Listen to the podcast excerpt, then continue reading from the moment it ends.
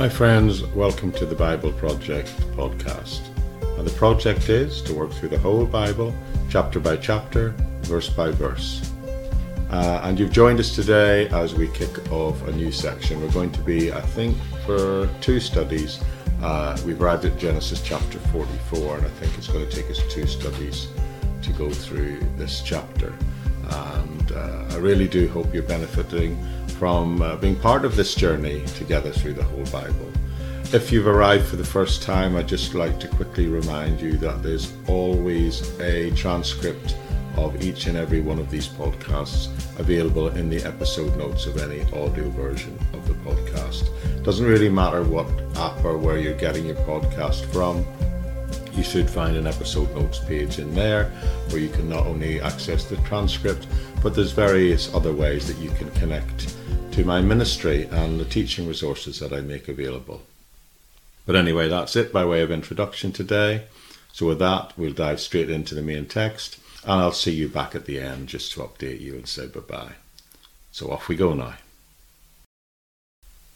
Hi, friends, welcome to another new day as we're working through Genesis chapter by chapter, verse by verse.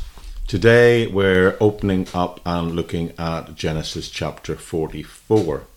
And I've called the study, the unpacking of this chapter, How to Achieve Complete Reconciliation. Now, when you get to the latter end of the book of Genesis, we see this holy alienation and reconciliation motif playing out between Joseph and his brothers. It's a lengthy narrative and it's played out over more than 10 chapters. And we've witnessed the beginning of this process as we've worked through some of these previous chapters. Now, there are several chapters on this subject of reconciliation, and there are different insights into each episode that we can unpack. Insights that I believe that can be applied beyond the situation that we're looking at here, but into our everyday lives. So, what we're going to do that today is look at this next episode in this ongoing saga of Joseph getting to the point where hopefully he can be reconciled with his brothers. But I'll just remind you of the story so far, uh, in case you weren't along for the whole journey and you've just dropped in here because you wanted to find some teaching in Genesis chapter 44. The background to the events we're going to look at today is that his brothers had originally sold him into slavery. They did that because they were jealous of him, and he ended up in Egypt. Now, as you may know, he also then ended up in jail in Egypt, wrongly accused of something he didn't do. But from there, he amazingly, in one day, goes from being a prisoner to being prime minister of the whole land, second in charge of all of Egypt, only answerable to Pharaoh. But then the famine that he predicted arrived in the land. The famine that he warned was coming to the region, and it was those insights that got him this amazing elevation of position. But meanwhile, back in the land of Canaan, his brothers were sent by his father Jacob, now who's been renamed Israel, and he sends his sons, Joseph's brothers, to get food. But and when they arrive in Egypt, Joseph of course recognizes him, but because of the way he's dressed and the fact that he's speaking through an interpreter, they actually don't recognize him. So he asks them questions. He questions them about their circumstances and he establishes that there's now only 10 brothers and that they've left one behind. They left him back in Canaan uh, with their father, and that that brother is called Benjamin. So Joseph then says, Okay, I'm going to keep hold of Simeon. I'm going to test if everything you're telling me is true. So I'm going to keep hold of one of you brothers, Simeon, and I want you to return to Canaan and come back again with this other brother, Benjamin, you've spoken about. Now that was the deal. And sure enough, they set off back home. But there, when they got there, their father would not let them take Benjamin back into Egypt one of the factors being the money that they were given to pay for the grain originally. From their point of view, it somehow ended up back in their sacks, and they were concerned that they might be accused of stealing the original set of grain. But in time, the famine digs in and it gets more and more severe. And finally, Jacob, Israel, concedes and says, All right, you can take Benjamin, back into Egypt. And that's what they do. The brothers return to Egypt again, this time with Benjamin. Now, what that does in the overall scheme of things is allows Joseph to see if they're going to demonstrate that they can be trusted. He's not trusting them automatically. I mean, after all, these are the guys who sold him into slavery. But there's more to that story than just going on th- than this test of trust.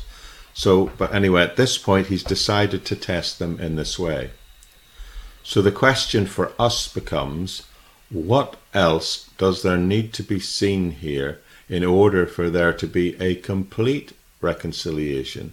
If they're going to get to a point where they can all be completely reconciled because they would or should be deeply divided parties based upon the events that have occurred, what does Joseph need? What else needs to happen? And this is where we are, and we arrive in this story at this point in Genesis chapter 44. Now, keep in mind that as we open this story, and we've just closed off chapter 43, the brothers have already demonstrated to a good degree their overall trustworthiness. So, Joseph, it would seem, already in his heart, is in the position that he wants to forgive him. That's not the issue. It doesn't lie on Joseph's side. They've demonstrated their trustworthiness, but so the question is, what else is there to discover here? What does Joseph need to discover here, and what can we learn for it? So we're going to pick up the text in Genesis chapter 4, verse 1, which tells us this. Now Joseph gave instructions to the steward of the house Fill the man's sack with as much food as they can carry, and put each man's silver in the mouth of his sack. Then put my cup, the silver one, in the mouth of the youngest one's sack, along with the silver that they had paid for the grain. And he did as Joseph said. As morning dawned, the men went on their way with their donkeys. So we'll just pause there for a second. The latest episode ended with them having a banquet. I don't know if you remember. So the banquet is now over, and Joseph says, I want you to give them as much grain as they can carry, as they possibly can fit on their donkeys, but I also want you to put the money that they paid for the grain back in the saddlebags. Then he says, I want you to take this cup of mine and put it in the sack of the youngest one. The youngest one, of course, is Benjamin. And so this simply tells us then that the brothers depart and they're going back to Canaan with food, but with the money also back in the sack and a cup. A cup that clearly they shouldn't really have in their possession. Not to mention the fact the money again, which was meant to be handed over and paid for the grain, which was done, but it's now ended up back in the sacks again. So the question is, what's going on here? What's he doing now? What's Joseph doing now? He's already made them demonstrate they're trustworthy, and to all intents and purposes, they've done that. So what's this one about? Why is he doing this now? The answer, it seems to me that they're sort of like he's setting up Benjamin as a as a thief, isn't he? Well, we see at the minute the reason he's doing this and he sends the steward after them very clearly by doing that benjamin's going to be caught isn't he? Because he's got the one who's got the cup in his sack. So on one level he's plotting against him. But the nature of the scheme is joseph planned is he's demonstrated that they've overcome their dishonesty and are generally behaving in a trustworthy manner, but he wants to see specifically when these circumstances play out, will they stick up for Benjamin? Will they have compassion on Benjamin, or will they just say, oh, right, if he's the one, take him back, let him go back, throw him in prison? Will they say just let the dice land where they land, throw him in prison, and we will all just go on our way? Which remember is pretty much what they did to Joseph when he was young, remember? So, what's going on here is a second part, another test, if you like, and the question is how will they be seen to respond? So, these opening three verses just tell us about this plan, the scheme, this conspiracy almost, which revolves around the silver cup, which we'll get to the significance of in a minute. Now, the next set of verses show us the brothers being confronted with this situation and we'll see how they respond. So let's pick up the story in verse 4. They had not gone far from the city when Joseph said to them, to the steward, Go after these men at once, and when you catch up with them, say, Why have you repaid good with evil? Isn't this the cup my master drinks from, and also uses for divination? This is a wicked thing that you have done. Joseph then says, So he's saying, Look, go after them, catch up with them, accuse them of stealing the cup, and we'll see how that works out. Now, this thing about this cup being used for divination, that sounds a bit uh, dodgy to us, doesn't it? Joseph says, I want you to catch up and accuse them of stealing the cup that he uses to divine truth. Now, that sounds like paganism, doesn't? That sounds like the very thing that later in the Mosaic law will come out and reveal to be forgiven. So, a question that pops into my mind, and I'm sure into yours, is Did Joseph really use that cup for that purpose? Well, I think the indications later in the story are that no, he didn't. He didn't actually use it. The, the cup itself, and the fact that it is perceived to have value amongst the Egyptians, and the Joseph's brothers would have known that, is all forming part of this deception, I suppose, is the only word I can think of it, that he's planning, uh, this trick on the, his brothers that he's planning. So that's his instructions anyway. Go overtake them and accuse the youngest of stealing this special cup. So the narrative continues. When he caught up with them, he repeated these words to them. But they said to him, Why my, does my Lord say such things? Far be it from your servants to do anything like that. We even brought back to you from the land of Canaan the silver we found inside the mouths of our sacks. That's the last time. So why would we steal silver or gold from your master's house? If any of your servants is found to have it, he will die, and the rest of us will become my lord's slaves. Oh, that's a rash statement, isn't it? They are so sure that none of them took the cup that they're almost indignant in their response. They're very confident. They say, Look, you search, search through all of us. We didn't take it, and if someone did, whoever took it, that person well, they can die, and the rest of us, well, we'll all become your slaves. That's an incredible declaration that they're making. They're saying that if it turns out that one of them has stolen the cup, well, they can be killed. And if any of us did it, the rest of us will become your slaves. They're so confident that none of them took the cup. The story continues. Very well, then, he said. Let it be as you say. Whoever is found to have it will become my slave, but the rest of you will be free from blame. So this is the steward speaking here in this verse. And he is saying, wait a minute, let's not get too hasty. I'll tell you what, what, what's to be. If we find the cup, we're not going to blame the rest of the people. We're just going to blame the guilty one, and that one will be taken into our custody and used as a slave. This is the test now. This is the whole point of the story to see how they're going to react. These brothers are going to react to this situation. Verse 11 Each of them quickly lowered their sack to the ground and opened it. Then the steward proceeded to search, beginning with the oldest and ending up with the youngest. And the cup was found in Benjamin's sack. At this they tore their clothes. Then they all loaded their donkeys and returned to the city. Can you imagine that? Can you imagine that scenario playing out? What a drama. There are 10 brothers. Now, at this point, of course, there are 11, but there's 10 here. So they start with the youngest and they go through them in age order and they go through the second, then the third, then the fourth.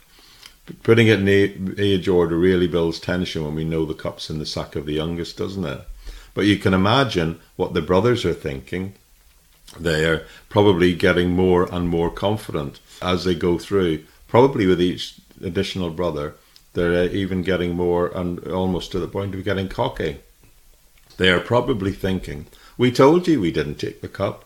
But then they get to Benjamin, and oh dear, the cup is in Benjamin's sack.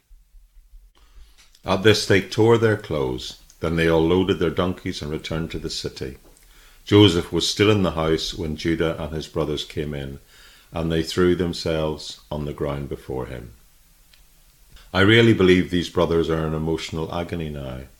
I mean, they promised their father Jacob that they would bring Benjamin back, and now Jacob has been set up a thief and dragged back to Egypt. So the big question is are they going to stick by the brother? Because remember, they didn't stick by Joseph all those years ago. So the test is to see whether they'll just desert him.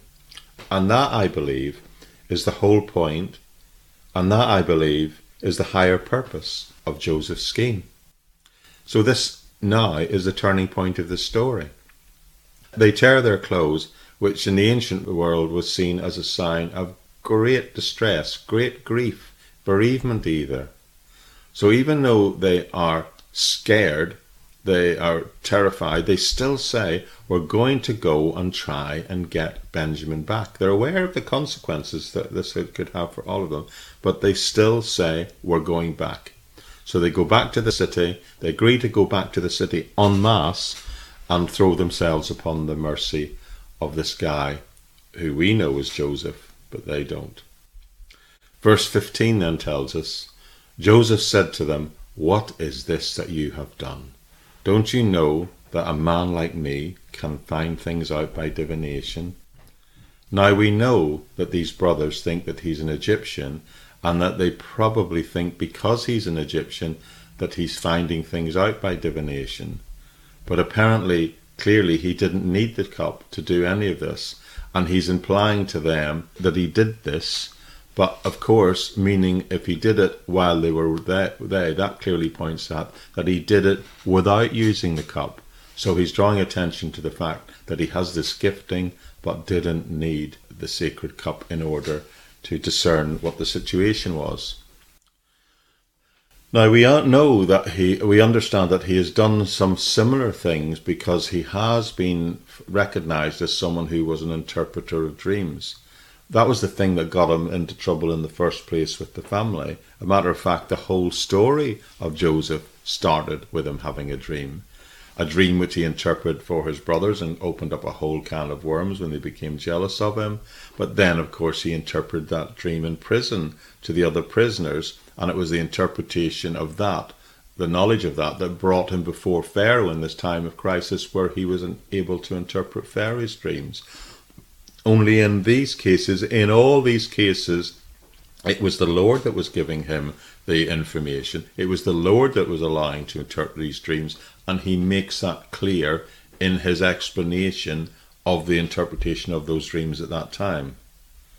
So always it is the Lord that is giving him the information that allows him to have insight into these situations. Now, one of the brothers, Judah, speaks up now, and he does that in verse 16. What can we say to my lord? Judah replied. What can we say? How can we prove our innocence? God has uncovered your servant's guilt. We are now my lord's slaves, we ourselves and the ones who were found to have had the cup. But Joseph said, Far be it from me to do such a thing. Only the man who is found to have the cup will become my slave. The rest of you can go back to your father in peace. Now, there's a couple of observations here which are very important and things I think we need to understand when understanding the story. They say this thing that God has found out. God has found out about their guilt. Now, to me, this seems to imply that they're admitting that there is guilty things that have gone on in the past in the build up to this point of the story. And that's because they're thinking, look what's happened to Benjamin and this situation. We don't know how it's happened. It almost appears to have happened supernaturally. Maybe God is now punishing us for the guilt of the sins of our past. Maybe they're thinking God is punishing them for the sins they committed in originally selling Joseph into slavery. So maybe they're thinking their chickens have come home to roost, so to speak. Maybe they're actually finally got to the point where they're acknowledging that they have committed sins, even if those sins were long ago, and that the Lord is disciplining them now through this situation because of their previous sin. So here's what's significant about the story, the crux of the story. They turn to Joseph and they say, "We are uh, we are your slaves, Lord. You are our Lord." And here's the critical point: both we and he are yours to do with as you wish. And by doing so, here's the key thing: they're not only accepting their situation, but they are demonstrating their absolute loyalty to their brother Benjamin. And I believe that's what this story is all about. This is critical because these brothers are fully demonstrating that they really are changed people. Joseph, he became a slave. They're the ones who sold him into slavery. Not nice guys, but now they are truly transformed people and they're not going to allow this situation and the, the guilt of it to fall on Benjamin on his own. They're going to stick together as brothers. They're going to remain loyal to him no matter what the circumstances. And you know what? That is just what Joseph wanted to hear. Well, we'll just pause there and we'll pick up the rest of the story next time. Okay, there we go now. That's it for today. You may have noticed uh, the camera's slightly different today. I've had a, a, problem with the, the main PC and I'm using a rather uh, smaller, probably lower quality little uh, tablet laptop I have. Anyway, I hope the sound and the image quality is okay for you and you've been able to follow along. And we'll try and get things fixed and back to, to normal as soon as possible. We shall continue part two of this story uh, it'll be tomorrow for me, whatever day it happens to be for you. Just remind you again that there's access to lots of other teaching and resources, things like my YouTube channel, the Facebook page, and also even a Patreon, where if you feel you want to partner with the ministry, you can do that there. I'd just like to thank you all for joining me on this incredible journey as we work together through the Bible, chapter by chapter, verse by verse. I would particularly like to thank those of you, and I'm asking some of you to make the commitment for pray for me and this ministry, that I will be able to have the time, the organizational skills to set aside the preparation of um, and the presentation of almost 25 minutes of teaching every day over at least the next five years or until this project is completed. Pray that I might have good health and the resources in order in which to do this and keep this going. But thank you so much for joining. You know, there are thousands of us. We're reaching around about coming close to 120,000 daily downloads now, which is amazing. Uh, thousands of you listening to the audio version of this podcast. Uh, so I just thank you for coming along on this journey with me. It's such an encouragement to me I know I'm getting so much out of it. I hope you are too. I also hope that if you're finding this is helpful and beneficial, that you consider liking it or sharing it on whatever part of the internet that you happen to live in and exist in. That will really help the Word of God get before more and more people and will allow people to make the study of the Bible part of the rhythm of their daily lives which I believe, and I'm sure you do too, is a really good thing. But anyway, we leave it there. That's it for today. I'll see you right back here. It'll be tomorrow for me, whatever day it'll happen to be for you. It's actually, what is it? It's the 5th of August 2022. But whatever day you happen to arrive in this today, I hope you're going to stick with us for the journey, and I'll see you back here tomorrow. Bye bye for now.